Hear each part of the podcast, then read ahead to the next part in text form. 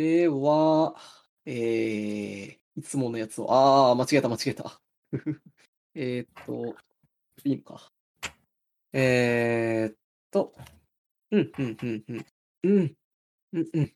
えーっと、で、そうですね。えー、じゃあちょっとだけ時間置いてから部屋に入りますけど、はい。うん。で、いきます。えー、扉を開いた瞬間、強烈な腐敗臭があなたたちの鼻をつく。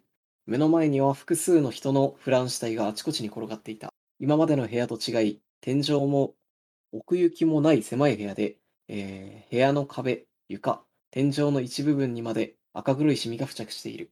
物置として使われていたのか、使われていないであろう壊れた器具や机、本の入っていない本棚などが並べられており、部屋の中心には白かったであろうベッドが一つ置かれていた。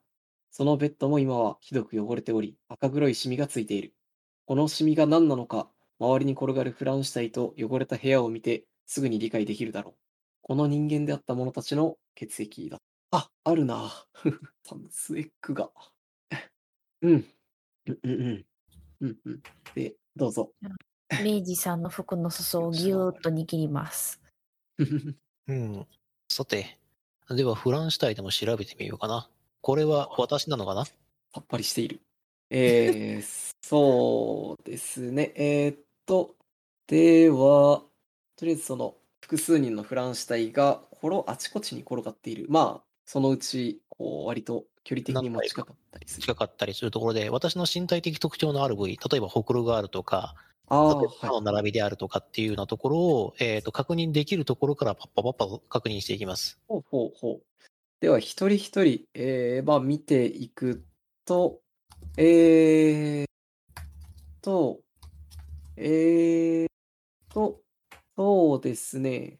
部屋の周りに転がっているフラン死体は、えー、おそらく全員白衣を着ていまして、えー、まあ、ですが、まあ、今は赤黒いシミで汚れてしまって、まあ、うんそれを加味しないと、まあ、白衣であるというのがちょっと分かりにくいぐらい色が変わっていて、性別は様々ですが、えー、大体、えー、20代であったり、その付近の割と若い20から30、まあ、てかもうちょっと言ってもまあいい気はしますけど、まあ、あ幅広い、ええーとーまあ老若男女のフラン死体があって、それは私ではないということですね。そうですねう。ん見た感じ、あなたではない。えーうんどうしようか。これでいいか。えーっと、あ、で、えーっと、そうですね。えー医学振ってもらって大丈夫いいですか？はい。じゃあ、医学振ります。医学偉い。うんうんうんうん。これは偉い。えーこのフランス体たちの体に、これ別に医学なくても分かりそうですけど、まあ、重曹がありますね。まあ、銃殺されたんだなと思います。人形だけじゃなくてこの人たちまで殺したってこと？さあね、それがどうなのかはこれから調べてみればわかることさ。ああ、あんまりこう、見たくないのであれば見ない方がいいだろうからね、こういったものは。私も、まさかタンパク質が腐敗するとこのような匂いが発するとは私知らなかった。不愉快だろう。できれば、地方の部屋で待っていた方がいいんじゃないか？一緒にいる。そうか。では、手短に済ませるとしよあと気になるものといえば、部屋の中央にある、まあ、ベッドか、えー、って感じですね。それかその周りに転がる、まあ、フラン死体は、まあ、大体チェック、大まかには。そうですね。うんではうん、えー気になるので、この部屋に銃があるかどうかを調べます。おー、なるほど。そうですね。じゃあ、目星してもらえますか。うー、目星。えーあーはー、まあまあまあ。まあ頑張る。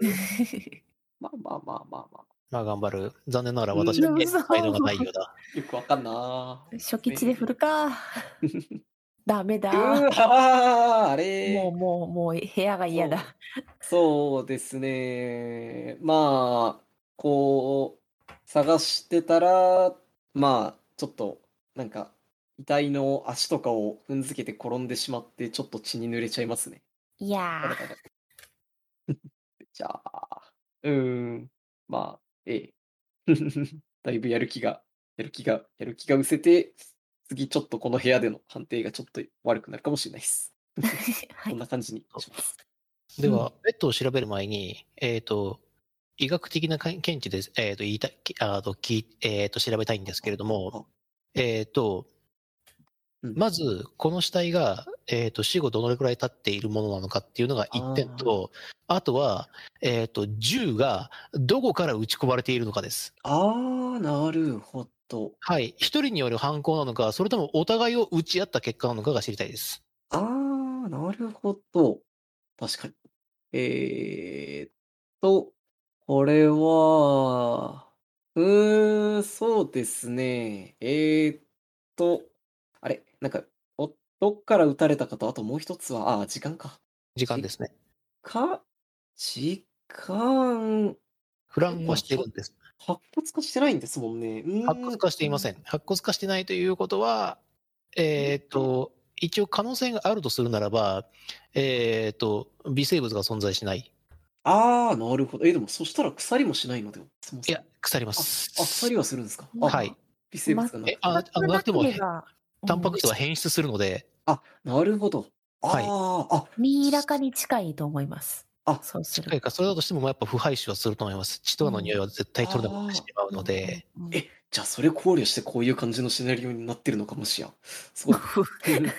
賢い。ああ、はい。あーじゃあ、そうだな。じゃあ、なんか、そのまんま、なんか、そのアイデアをもらったような感じですけど、なんか、そんな感じがしますね。その、えーっと、うーん、ミイラカっぽいかな？ミイラカっぽい。まあ、うーんとしましょう。うんなんか、まあ、ここにその、いう、えー微生物が全くいないのなら、その、うん、すごい時間が経って、もしくはその活動しづらい環境だと、そういったことが起こり得ます。まあ、例えば、あの、雪山とかだと、ああ、死んだとしても、うん。あの、菌がいかないんで、うん。うん、あれなんですけど、ただ、ふあの、匂いはするそうなので、うーん。いや、菌が全くいない空間なんてなかなか。あないとは思うんですけど、活動しづらい空間というか、密封された空間であるんだったら、ある程度はっていう感じです。まあ、で、ここが、その、例えば病院に近いような感じで、無菌室とは言わなくても極端に低いような状態だったら、そういった状況が起こり得るかなとは思ってはいますけども、つまり、あの、最近かどうかぐらい知りたいんですよね。あー最近の撮まあ、あかどうかぐらいです。じゃあまあ、最近では、まあ、最近というのをどれから、まあ、時間経過というか、そうですね、一般的に見て、えっ、と、ミイラ化がは、ミイラ化というか、その乾燥？遺体の乾燥が始まっているのかどうかっていうのは、なんとなくわかるかなと思うんですけども。時間経過というか、まあ、年単位で経ってるよっていう。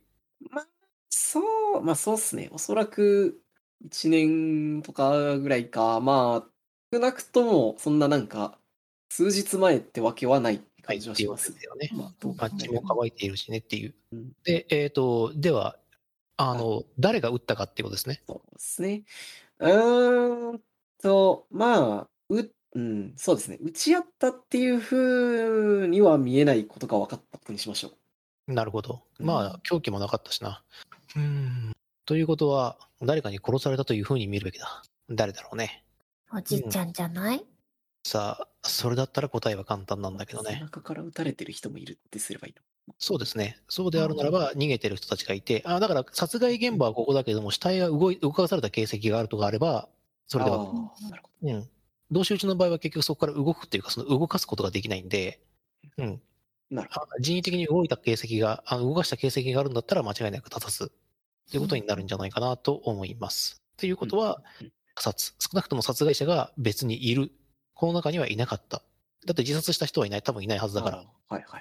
うん。だから、えっ、と、頭部をこう、パーンってやったような死体はないっていうことで認識でいい。ああ、そうですね。それはあんまそれっぽいのは見受けられないです。まあ、それはまあ、骨身、骨身とか、あの、傷みが一発なんで。とということは、へえじゃあ、なるほど。じゃあ、ここが、もしかしたら供物を捧げる祭壇だったのかもしれないね。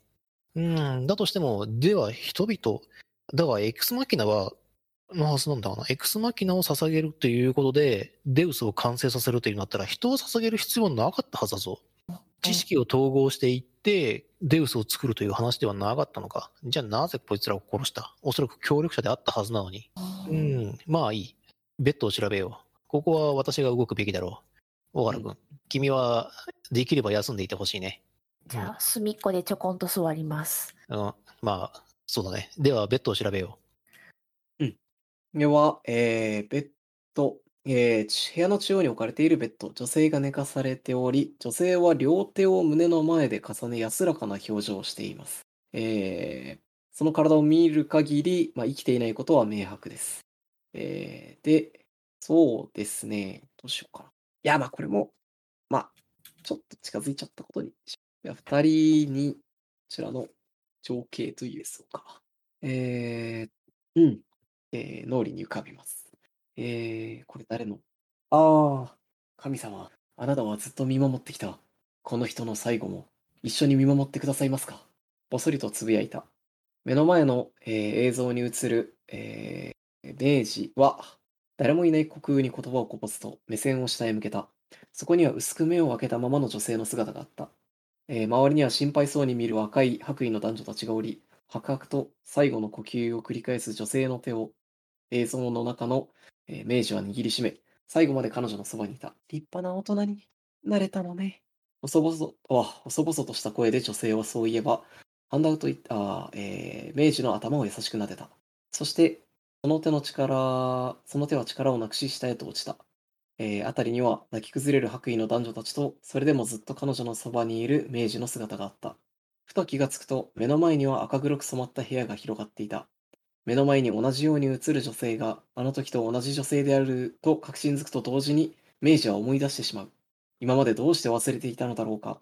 あの空間の前にいた、この場所での記憶はおぼろげでも、確かに目の前の大切な人物のことをはっきりと思い出すことができた。自身を大切にしてくれた大切な母親だ。ああ、あなたがそれに気がついた時にはもう遅かった。今はもう彼女は息をしていない。それでも安らかなその表情はどこか安心したような表情にも見えた。それはあなたの頭を撫でたあの最後の時と変わらないようにも思えただろう。ことで、をしていく。うん。うん。うん。うん。うん。うん。うん。これは私にもその情景が見えたってことですか、ではないですよね。ですね。まあでも、共通のところに書いちゃったんで、まあ、あ両方見えちゃったことにしようかなと思いあ。まして。はい。で、思い出すのはじゃあ、明治さんだけ。ああ、まあ、誰の母親かっていうのは、まあ、えっ、と、まあ、大原の方にはわからないので、はい。そうですね。うん。誰の母親かっていうのは、えっ、と、明治から、明治さんしかわかりません。はい。はい。えー、はい。で、ふと女性に近づいた際、えー重ねた手に何か握っていることに、えー明治は気づきます。うんえー手の内を見てみれば、えー小さな歯車が握られていることに気がつきます。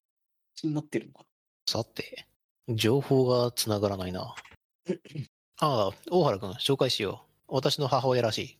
このお母さん、そう、この女性が私の母親だ。今思い出した。じゃあ、え、あの、私が見てた赤ちゃんは、明治さんだったの？かもしれない。何しろ同じ顔があ 少なくとも3人はいるわけだから。ああ、4人か。ああ。そしてこの記憶すら、今、この私が持っていたかどうかはかなり自信がないな。この部屋に入った時にもね、何か映像が見えたんだけど、なんか子供がパズルで遊んでて、それを若い白衣の男の人が見守っててね。で、お母さんの姿がなくって、だけど、お母さんっていう声が聞こえたの。そしたら、見てた人が、男の人がすっごくびっくりして、椅子から転げ落ちて走ってっちゃったの。お母さん。お母さんって呼んだことにすごくびっくりしたみたい。それは、赤ん坊が？うん、そう。赤ん坊っていうかもう子供ぐらい。子供ぐらい。うん、なぜそんなことか。そして、まあ、なんとなく察しているかもしれないんだが、うんと言って、まあ今この私が思い出している情報、この共通に書かれている情報をパッと話しまして、はい。なうんこの情景と、あ私の記憶にあったこの情景と、今のこの情景が全く噛み合わない。うん、泣き崩れるだあの男女がいたんだが、おそらくそのまま死んでる。だが私の母親は一切傷ついてはいない。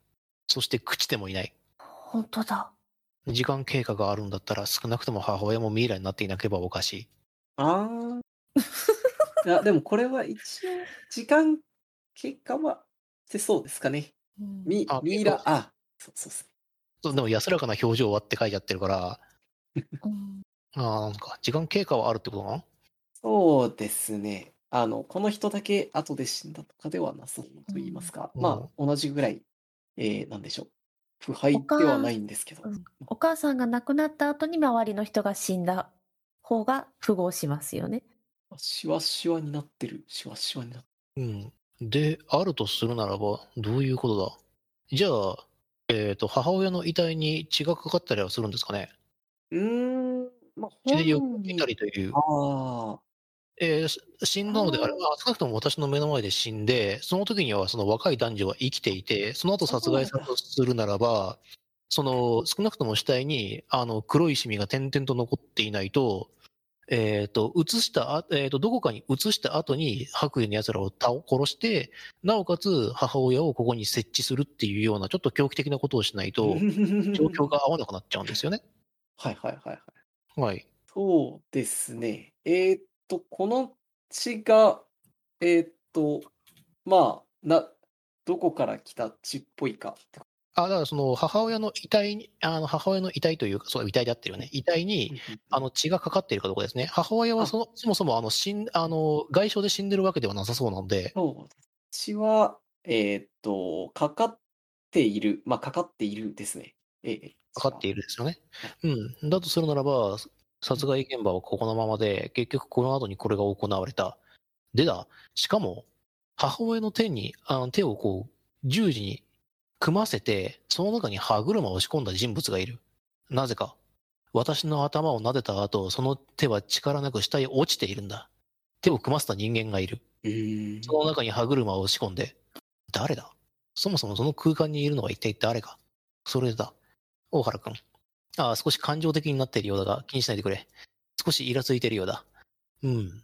そもそもだ。この空間、なぜ01が開いた後02が開いたんだ？誰がここを制御している？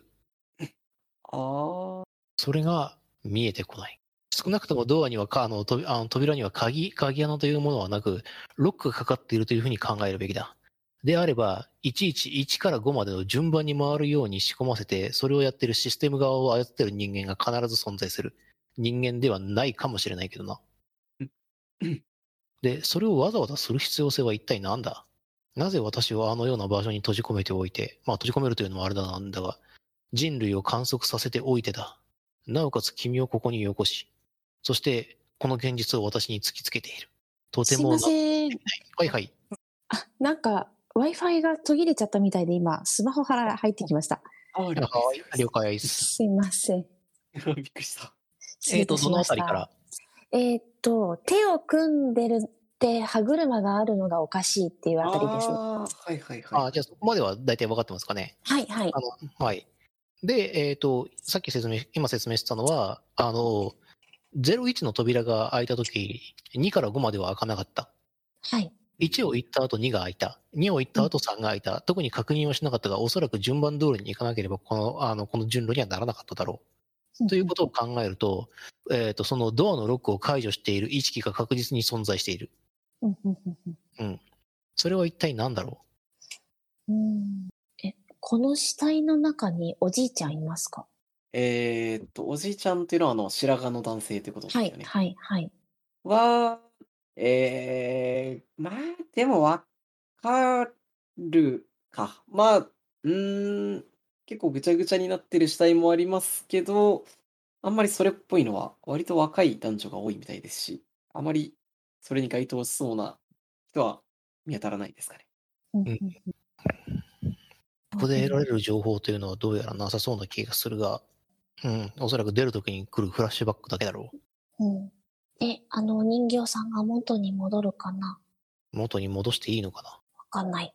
では、これはさすがに私の手で、えっ、と、母親の手から、えっ、と、歯車を外して、えー再び手を組ませた後に、えっ、と、この部屋から出ようと思います。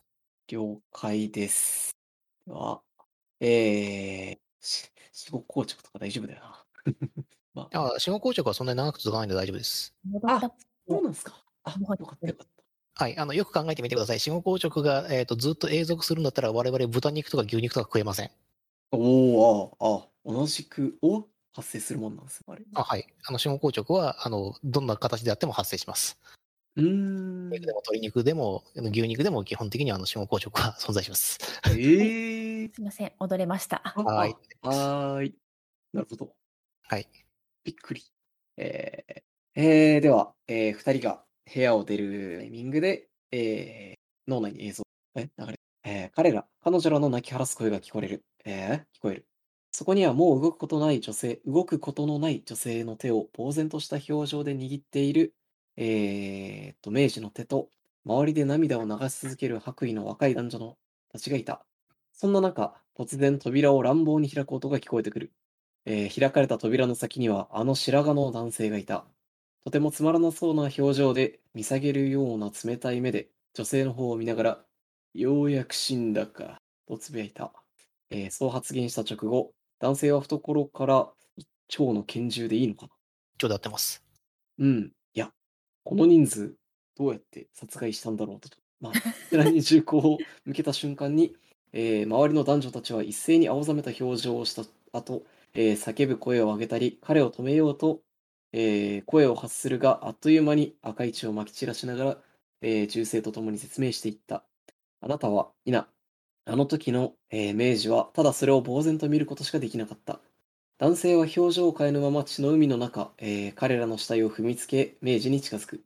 帰り血を浴びた彼は、あなたの前に立つと、突然その表情を変え、とても不気味な笑顔を作り出すと、あなたの手を無理やり引いた。えーあなたと母親の手は引き剥がされる。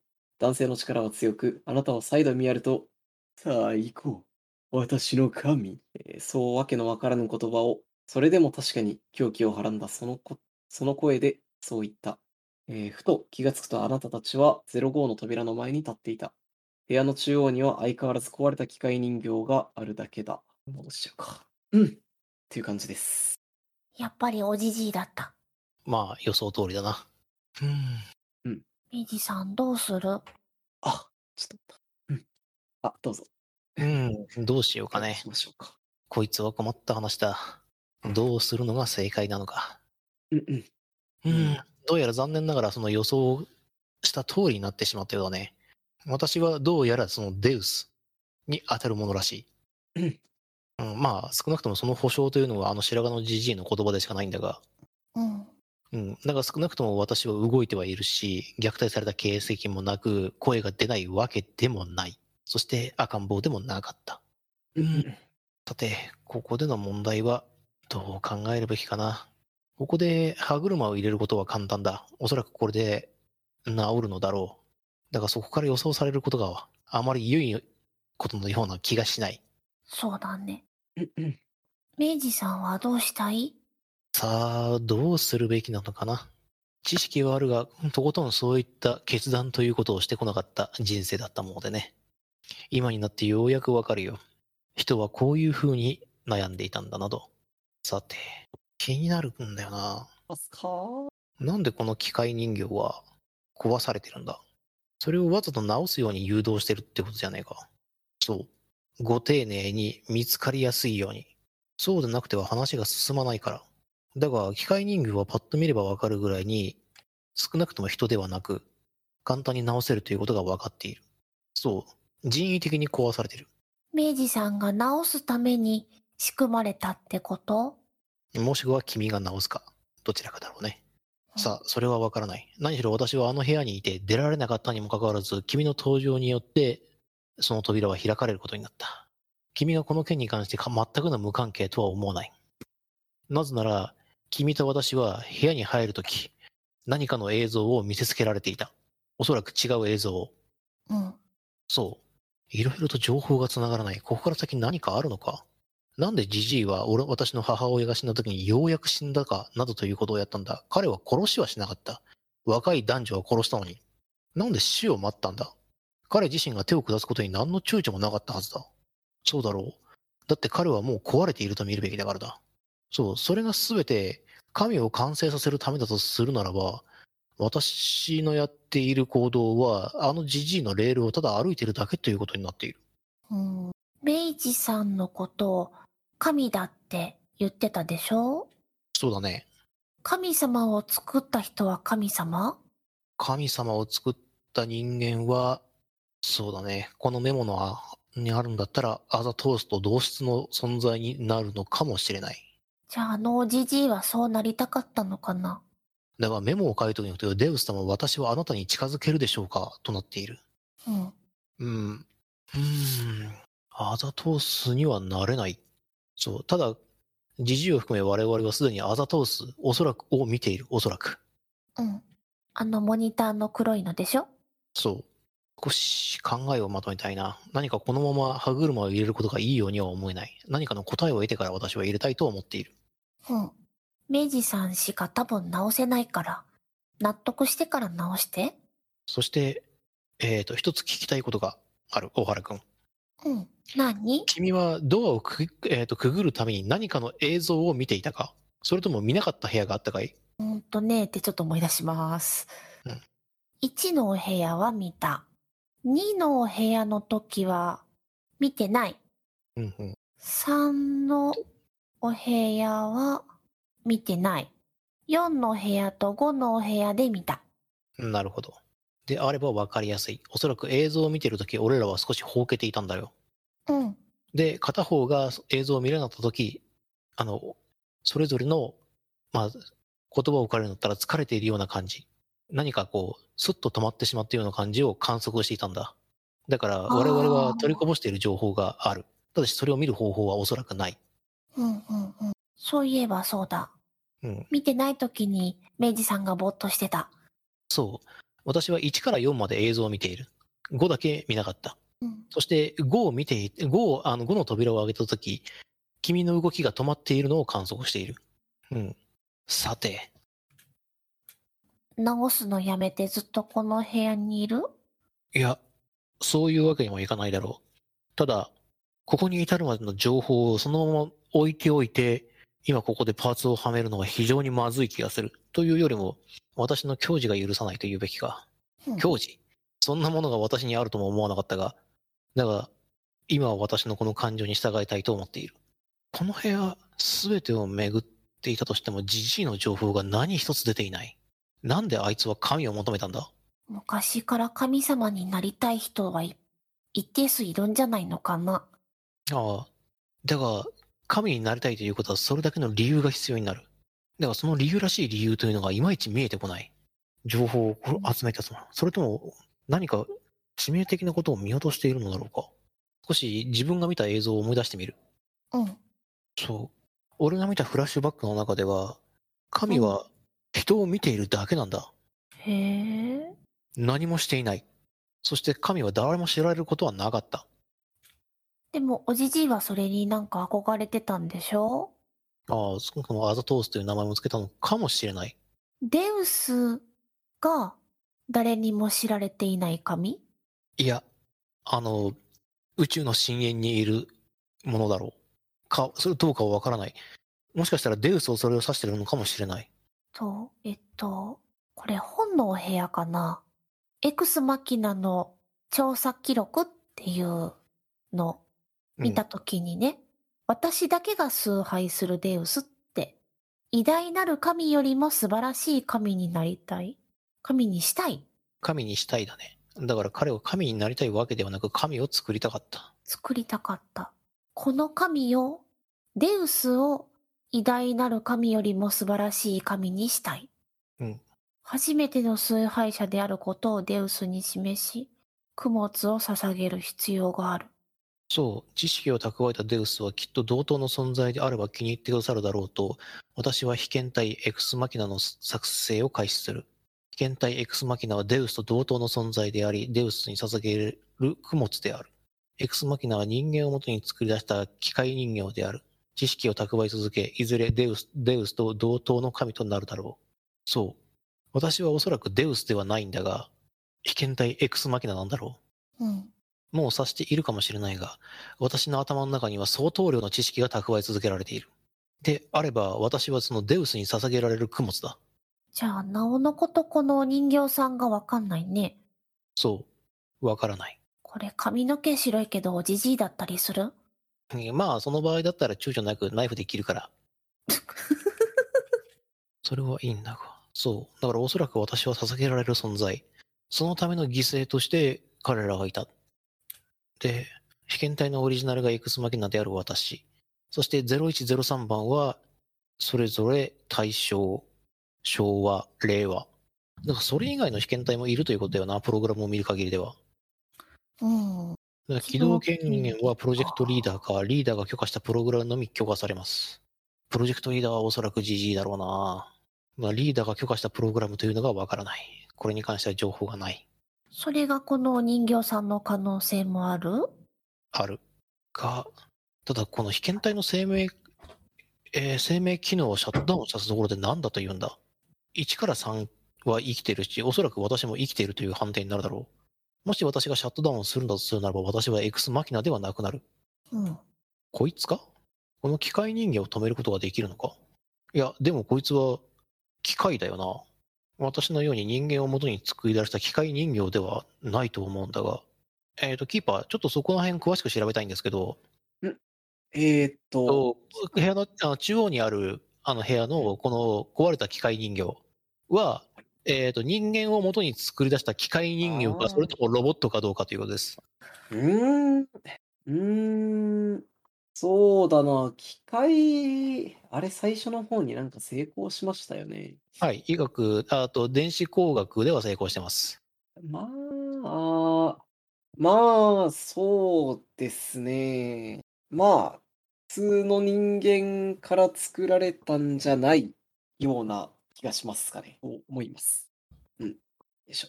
うーん。人間になりたければって言ってたね。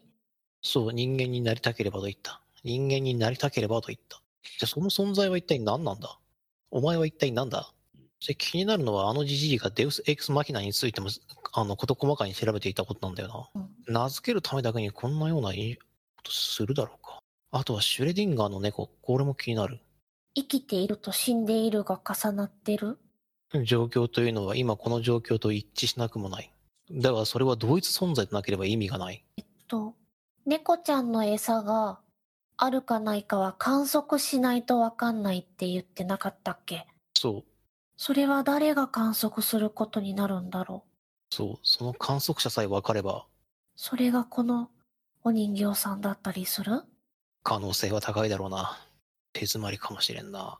まあ、まあ、そうですね。キキーパー発言。こういうのがあんましていいかわかんないですけど、まあ、情報、取りこぼしがゼロとは言わないですけど、まあでも大体、大体というか、そうの、ん、大体は取得している気がする。だから、それの連結主体では答えに行きつけるはずなんだけど、このお人形さんが観測者になれば話が決まるってこと？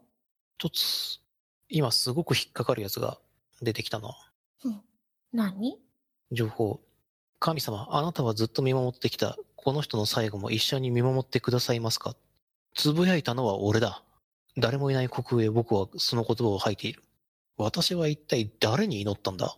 というよりもだ。私は身近に神を感じていたことになるな。そうだね。そう、私は神を観測できている。あなたはずっと見守ってきたっていうその事実を知っている。うーん。ではあのじじいは俺を神と言った。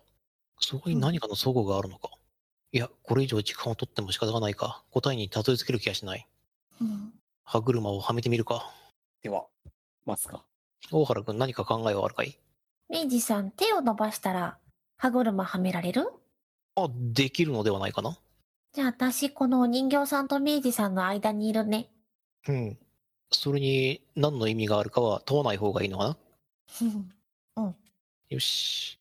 であればそのようにしよう。で、私は頑張って手を伸ばして、えっ、と、この機械人形を修理しようと試みます。で、その間に、えー、大原さんが挟まっておくうん。まあ、ちっちゃいけど、おおーなるほど。足ぐらいは守れるかなと。なるほど。じゃあそういう感じで、えー、え、別に、どうしよう。まあ、ああ、でもまあ、立ち位置的にはこうか。こういう感じで、はいえー、はめると。えー、はい。では、あなたたちがすべての歯車を、ああ、どうしようか。うーん、あ、いや、うーんと、まあいいか。えっと、あなたたちがすべての歯車をに機械人形にはめ込むと、動力源もわからないその機械人形は、また一人でに動き出した。立ち上がれば2メートルあるであろう大きな体で、立ち上がった機械人形は目をつむったままあなたたちを見下ろすと、えーゆっくりと口を開く。えー人間になりたければ、神を殺せ。それはとても機械的な音声だったが、確かにそれは目をつむったままだというのにもかかわらず、あなたたち二人の目を見るようにして言っているように見えただろう。しかし、直後、機械人形は一瞬体を震わせると、先ほどの音声とはまた違った、えーまた別にはっきりとした音声に切り替わり、勢いよく話し始めた。で、えー、はい。うーん、修正プログラム起動。データ復元に成功しました。プロジェクトリーダーのセットした権限により、プログラムが起動されました。これより実行します。警告、警告。デウスの召喚に成功しました。施設内にデウスを確認。被験体 X マキナ、およびその複製体一同は、直ちにデウスの排除を行ってください。修正プログラム起動。コード接続。ボイスログを展開。データを復元します。えー、次々と、えー話を続けていた機械人形の口から聞き覚えのある男の声が聞こえてきます。よいしょとえーと、あ、ちょっと待って、これ、ブザーがループするようになってないっすね。えーと、あれ、あれ、ならない。えー、テストテスト。この通信を聞いてるということは、ついにデウスにたどり着いたんだな。被験体 X マキナ。いや、偉い。私の愛しい子。私はあの神、デウスに惹かれて君を作り出した。最初はデウスに近づくためだったが、いつしか君が愛し、愛おしくてたまらなくなった。私の大切な子だ。他の失敗作とは違う。私はきっと今頃そこにはいないけど、あの神のように人類の行く末を見守ってきた君なら、きっとあの神のようになれるはずだ。デウスを殺し、君が真の神になるんだ。ああ、偉い。私の愛しい神よ。えー、あの白髪の男性の声ですね。その声はそこで終わると、えー、またあの機械音声に戻るだろう。ボイスログ、再生終了。被験体、エクスマキナの複製体によるデウスの拘束を行います。えー、機械人形がそう言ったのとほぼ同じタイミングで、一斉に今まであなたたちが調べてきた1から4の扉が大きく開いた。あ、勢いよく開いた。えー特に04の扉からは大量に、えー偉いと同じ人物が出てくるが、今まで話してきた者たちも今は確かな殺意を宿しており、意思疎通ができる様子ではないことが直感できる。えー彼らは一斉に、えーっと、大原に向かって襲いかかる。えー襲いかかってきます。えーっと、これを複製するか？怖い怖い怖い怖い怖い いっぱい出てきますね、これが。彼が。えコントロールでいいますか？こんな感じです。まあ、いっぱいいます。さあ、いかがなさいましょう。うん。あ、明治さんをちょっと見上げます。そうですね。では、あ、これはそんなに必要。えっ、と、では、えー何か、えーまあ、大原さんの方は、まあそうですね。まあ、抵抗はしようとはするのですが、えーするし、まあ、えー明治さんも何かまあしようかとするかもしれないんですが、あっという間に、えー大原は、大原さんは、えー偉いと同じ姿をした、えー者たちに抑えられてしまい、身動きが取れなくなってしまいます。はい。デウスの拘束を行いました。被験体 X マキナ、デウスの排除を行ってください。機械人形はそれ以上話そうとはせず、あなたの言葉を聞こうともしない様子である。あ、機械人形というのはこの黒いやつ。黒い、黒いね。はい。はいはあないたは目の前の人物を殺しますか？それとも、あなたの目的としてた、ん達成されるのであれば、自らの目的のために、ん？あ、それがあなたの目的として達成されるのであれば、自らの目的のために実行に移りますか？それとも、感じですね。わ、抑え込んでます。大原を。うん、入れ替えるか。うん。この状況を察するに、私がとどめを刺さない限り、君に危害を加えられることはないだろう、大原君。はい。うん。一つ質問がある。うん。君はデウスなのか？デウスって名前を付けられてたみたいだね。なるほどな。うん。そのためにわざわざナイフを用意してあるとは用意周到なことだ。さて、大原君。うん。うん。先ほども話したんだが、私は決断したことのない人生を歩んできていてね。君はどうしたい、私？そう。おそらく君もだろう。観測者。私は観測者じゃないよ。うん。私は誰も知らない神。そっか。私を作ったアザトースは、私のこと気に入ってくれてたんだけど、でも私には何の逸話もなくってね。だから私はいつか人間になりたいなって思ってたの。そしたら偉大なる神が、じゃあ私の神の知らないところで人が神を生み出そうとしているから、それを殺してくれたら人間にしてやるってメッセンジャー伝いで伝えてきて、私は人が作った神を殺しに来たの。うん。なるほど。つまりこの場に人間はいなかったということか。そうみたい。今この現状ではね。うん。やれやれ、残念なことだ。だが、神の力があるんだらその程度の拘束解けるんではないのかな？今は仮で人間の体をもらってるからそんなにたくさんの力はないんだ。なるほど。では、えっ、と、04番の部屋に行ってパソコンを起動します。おー。えーっと、この場合は、うーん、まあ、でもちなみに、あれっすね、あの、プログラムは実行が難しそうですね、一応。難しそうですか？難しいそうですね。自分には権限がないですか？ね、うんうん。となると、プロジェクトリーダーかリーダーが許可したプログラムのみ許可される。そうですね。起動権利がないですね。起動権利がないか。あそうか。そうです。起動権利が、ではなぜこのあれが存在しているのかがわからなかったな。まあいい。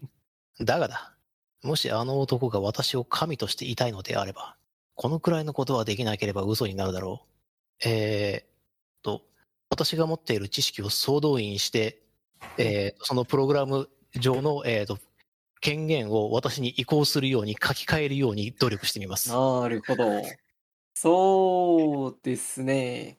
どうしよっかな。じゃあ、えーっと、これ系の技能って何がありましたかね？えーとまあコンピューターとかで、コンコンピューターですかね。ピューターを、そうだな。どうしよっかな。まあ、ハード成功なんて概念は、なんだっけ、真、真の方にしかない真の方にね。そうですね。まあ、でもまあ、ちょっとハード成功としますか、今回は。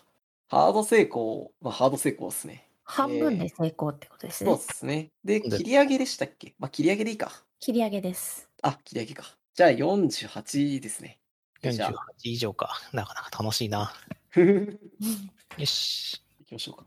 やはり DRPG はサイコロフィクションに帰するべきだ。よし、いきます。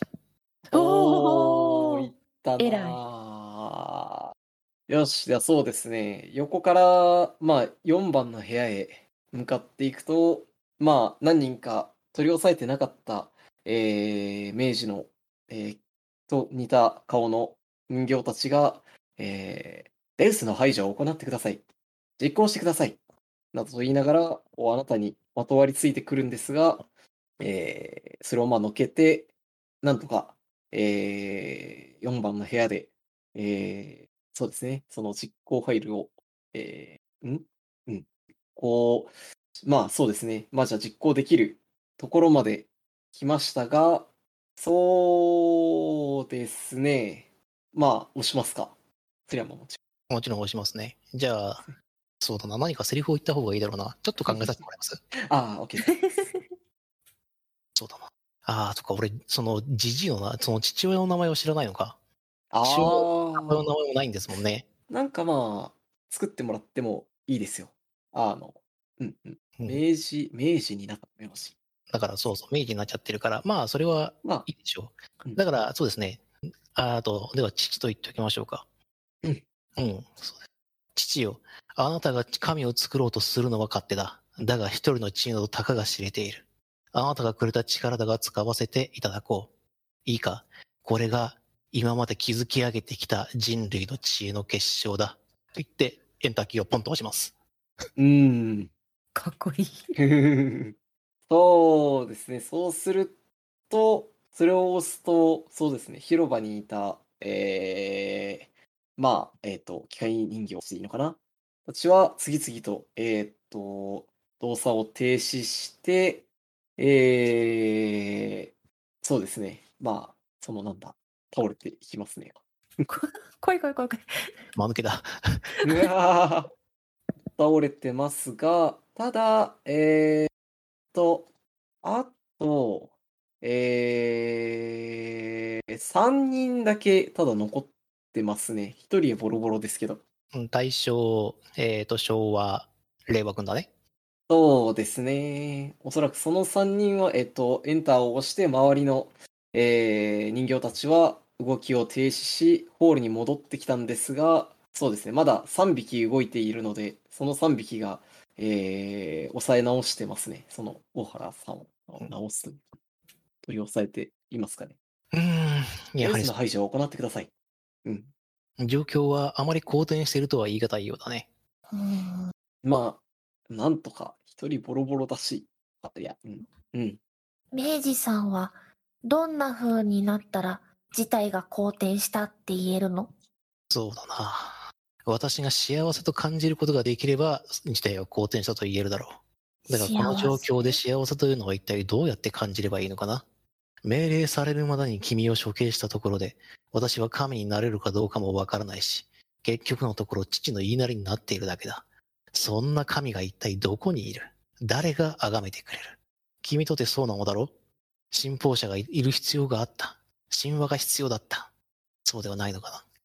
私はね、誰にも知られなかったから、だから逸話とか、神話とかっていうのがなくて、だから他の神様たちに結構馬鹿にされててね、出来損ないってずっと言われてたから、私は本当に神でいていいのかわかんなかったの。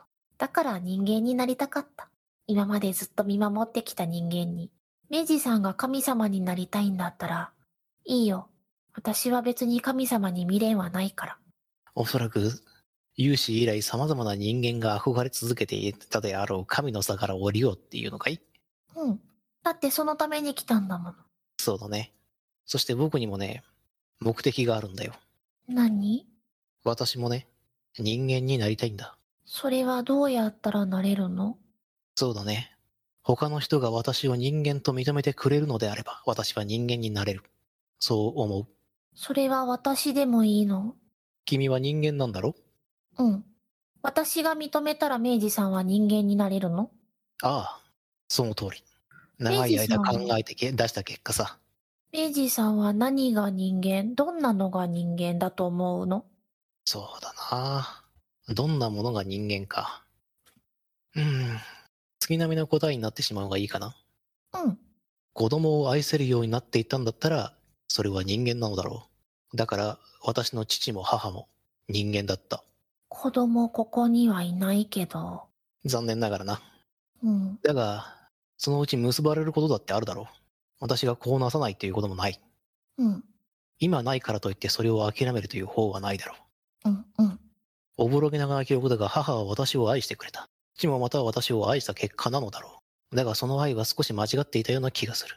彼は私を愛していたわけではなく、自分の研究結果を愛していたように思う。だから道から外れてしまったんだ。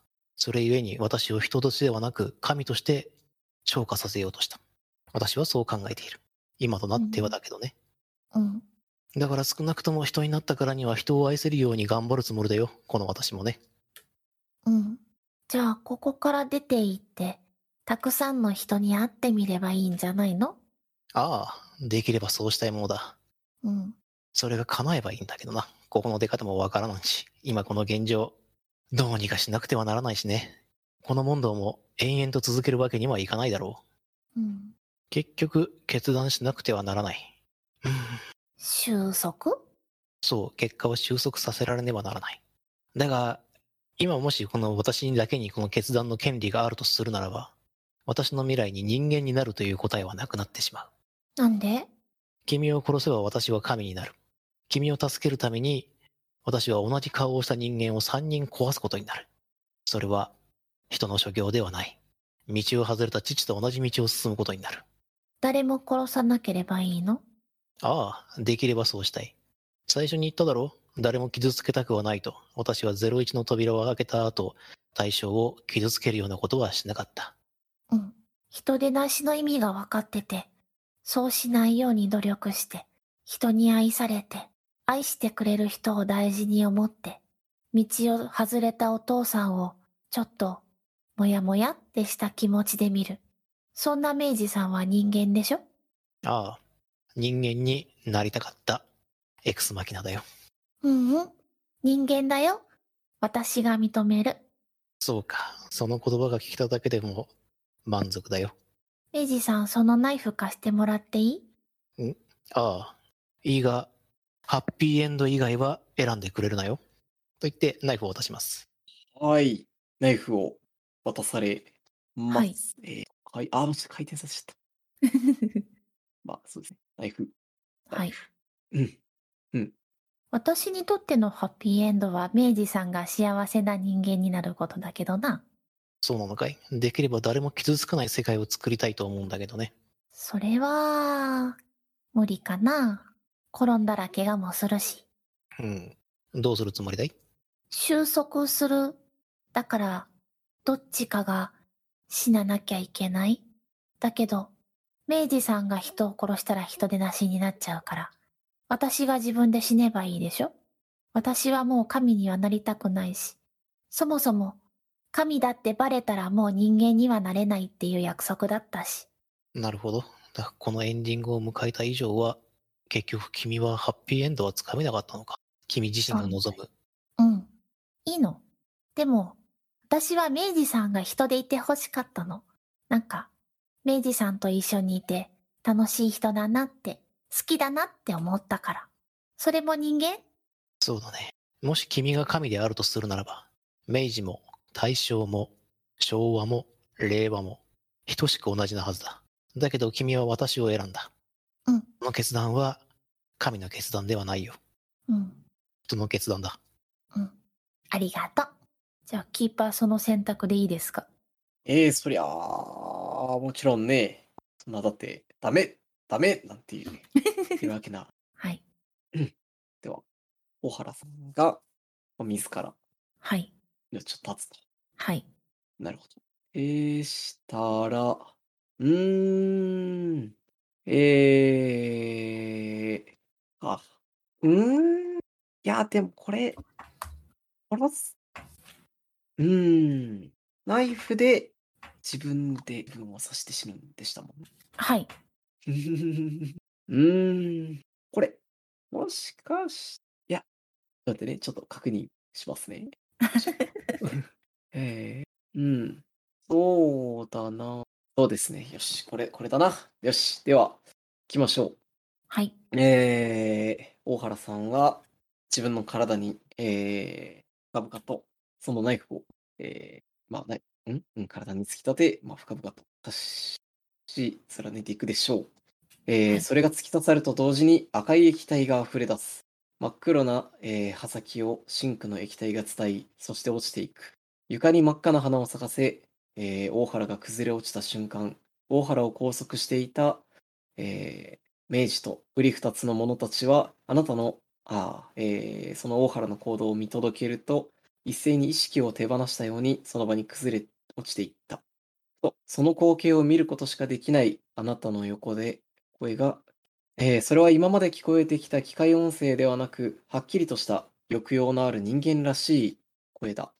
えー、おめでとう君は人になるため、神を殺したんだ。機械人形の方を見やれば、目をつむっていたはずの彼は今、あなたに美しく狂気的な赤い目をこちらに向けており、不気味に微笑みながらも拍手を送っているだろう。嬉しそうにあなたにそう言うと、ふと機械人形は拍手する手を止めた。その直後、突如としてこの空間自体が大きく揺れ始める。床がひび割れ始め、立っているのがやっとのことだ。しかし、その中でも機械人形は全く体勢を崩さず、その場に立って、えーこれで神は死んだ。約束通り人間にしてあげよう。ああ、大丈夫だよ。君のお父さんが考えていることはただのデタラメ。人が作り出した玩具が、ん？おもちゃが神を殺したって神になれるわけがないし、超えることだってできやしないんだ。それに君は人間だと証明してほしかった。ん？というよりは人間になりたかった。だからこうなったんでしょ？うん。いや、君は、君はとてもいじりがいがあったね。うん。まあ、本来は人間になりたければ神を殺せなんていうのが本当に達成されたとしても人間になれるなんてことはなかったんだけど、僕は今日気分がいい。特別に君を人間にしてあげよう。いや、こんなにうまくいくなんて思ってなかったな。楽しかったから僕はこれで大満足だよ。音を立てて足場が崩れていく。と、あなたよりも早く下へと落ちた、えー、大原の亡骸は、あなたの足元に広がる宇宙空間の中、うごめく深淵の中へと消えていく。えー、あなたは確かに、えー、大原が消えた深淵を覗こうとしてしまうが、それを遮るようにして、えー、あの機械人形が現れるだろう。じゃあね、エクスマキナ。人間になったからには、またどこかで会った時も、僕を楽しませてね。えー、機械人形は、まるで海の中を自由に泳ぐ魚のように、ふわりとあなたの前を通り過ぎると、彼もまた深淵の中へと消えていった。一人残されたあなたは、この宇宙の中、ゆっくりと沈んでいく。そして同時にゆっくりと意識を失っていった。どうせだから。えー彼女は、この中に吸い込まれていきますね。で、じゃあちょっと失礼して、えーしま、しまわせていただこうかな。うん、うん、うん、うん、うん、あなたは目を覚ました。その瞳は再び開かれ、眼前には白い天井が映る。あ、白くないけど。窓からはあの時見えていた空よりも美しい、えー青空が覗いており、えー白い、白い服の女性たちは急いで白衣の者たちを呼んでくる。この場所が病院だということを理解すると同時に、ここが人間の世界だということも理解できた。そして、自分も人間なのだと。この世界では当たり前のようにあなたは存在している。しかしその当たり前は作られた記憶と過去であり、もともと自身が人ではない存在だということをあなたが忘れることはないだろう。それでも、あなたがそれを望み、あなたが人になりたいと願った。あなたはこの世界で人間としてこれからも生きていくのだろう。機械人形であった自分は死んだ。そして、神である彼女もその望みのために死んだのだ。えー、はい。エンディング、ドールエンド、神は死んだにて、えー、デウスエクスマキナは死んだは終了になります。ね、じゃあ、なんか、締めに一言いいですかね。うん、はい。えっ、と、明治のセリフで。うんうんうん結局出会ってから一度もこの名前で呼ぶことがなかったですね。シェダル、あなたこそが機械仕掛けの神だったんだ。私はあなたを信仰するでしょう。一生をかけて。で、いかがでしょうか？はい。いやー、うん、お疲れ様です。はい、お疲れ様でした。なるほど。いや、もう、ああのニャル様引っ叩けばよかった。ねあそうですね。うざすぎましたね。いやー、このエンディングはシナリオに書いてなかったな。え、本当ですか？で、データにないぞみたいになっちゃいましたけど。あの、ええあの、まあ多分本来はその多分、あまあど最後にナイフで自殺するっていう選択肢があっちゃダメなのかもしれないんですけど、うん神側、神というか、ええええええ人側にまあでも、まあありだなと。いやー、なるほど。まあありだなという。それで明治さんにとってハッピーエンドかどうかって言われるとすごい悩みますけどね。まあ、後味は悪じゃあ々でしたね、結局。どちらにしろ、と父親と母親を犠牲にしてるし、あの、あえて言及はしなかったですけど、私のコピー、あの、01から03まで全員ぶっ殺してるんで、実は。まあまあまあ、そうですね。あただ、それの違いは、うん。あの、えっ、と、昭えーと昭和と大正と令和は関わり合いがあって、うん。その生い立ちを知ってしまっているっていうだけであって、まあまあだから結局誰かを犠牲にしなくてはならないっていうのであれば、どちらかを選ぶしかなかったんですよ。うんい。やー、うん。いやー、なんか、うん、よかった。なんとか、なんとか、なんとかなったかな。形には。はい。うん。じゃあ、えー一応配信なので、うんああ、はい。はい、えーあ感想いただいて終わりたいんですけれども、なるほど。まず、じゃあ、キーパーのガシマさんからお願いしてもいいですか？はい。えー、そうですね。えっと、冒頭にも述べたかもしれないんですが、えっと、その、えー、結構身内と言いますか、まあ、友人と、えっと、TRPG をやる際にキーパーをする以外では、えっと、まあ、キーパーであったり GM だったりを、あの、こういった形でやることがなかったので、いやー、かなりその緊張と言いますか、えー緊張であったり、まあ、うまくいくか不安であったりがあったんですが、まあ、なんとか、あとまあ、ちらほら、えっと、ミスのようなもありましたが、まあでも、と、おそらく楽しんでいただけてたであろうと思うので、えー、はい、このエンディングもなかなか、おい、来るものがありまして、大変、えー楽しくキーパーリングさせていただきました。うん、大満足です。はい。はい、うんありがとうございます。では、ハンドアウト1、ジダラクサイさんお願いします。はい。あの、クトゥルフはやるのは初めての初心者だったんですけれどもうん、はい。あの、大変楽しく遊べたと思います。あの、そうですね。やっぱちょっと推理パートでちょっと時間使いすぎてしまったのがちょっと悔やまれますかね。あの、どうすればハッピーエンドに迎えるかっていうことだけをずっと考えていたんで、でそこでね、どうしても答えが出なくて、うーんっていう風になってしまって、結局最後、あの、アドリブ勝負になってしまったのが、まあ、ちょっと反省点ですね。うんうん。ただまあ、えエンディングからこのクライマックスにかけてはダイス目もちゃんと走ってくれましたし、まあまあ、なかなかいい感じにはなったんではないかなと、一応、えっ、と、自己弁護をしておきたいと思います。はい。うん、はい、ありがとうございました。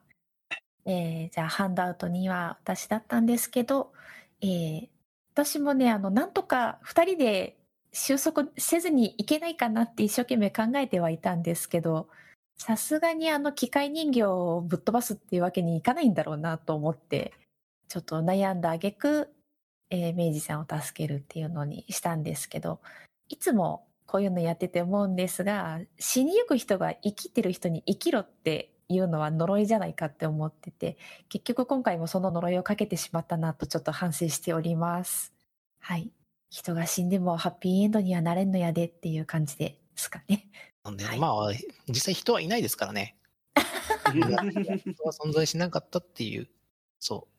で、おそらくどちらも人になれなかったがせ、あの、エンディングだったと思うんですけど、ああ、そうですね。はい。まあ、それをある程度覆せたのではないかなとは思いますけどね。うんうんだから、安易な選択だけは絶対にしないようにしようと思って、はい。でそれだけはずっと考えてました。まあ、あとはごね力ですね。ごねです。でせっかくそういう設定があるんだったら覆してやるっていうふうに思ってましたから、そうですあのコンピューターすごかったですからね。そうですね。なかなか。いやー、もうちょっと融通聞かせてもよかったですかね。1から3。いやい やいやいや、それはもういいんですよ。それはね、そう、でも、あの、か字の文に書かれちゃっているから、まあ、うんただ、自体はどうにかなるんではないかっていう。まあまあそうですね。あれがあったことで、まあ、自分でナイフ持つのも抵抗したということにすれば。うんうんうんそうですねそうですね。はい。はい。では配信閉じたいと思います。お疲れ様でした。はい、お疲れ様でした。お疲れ様でした。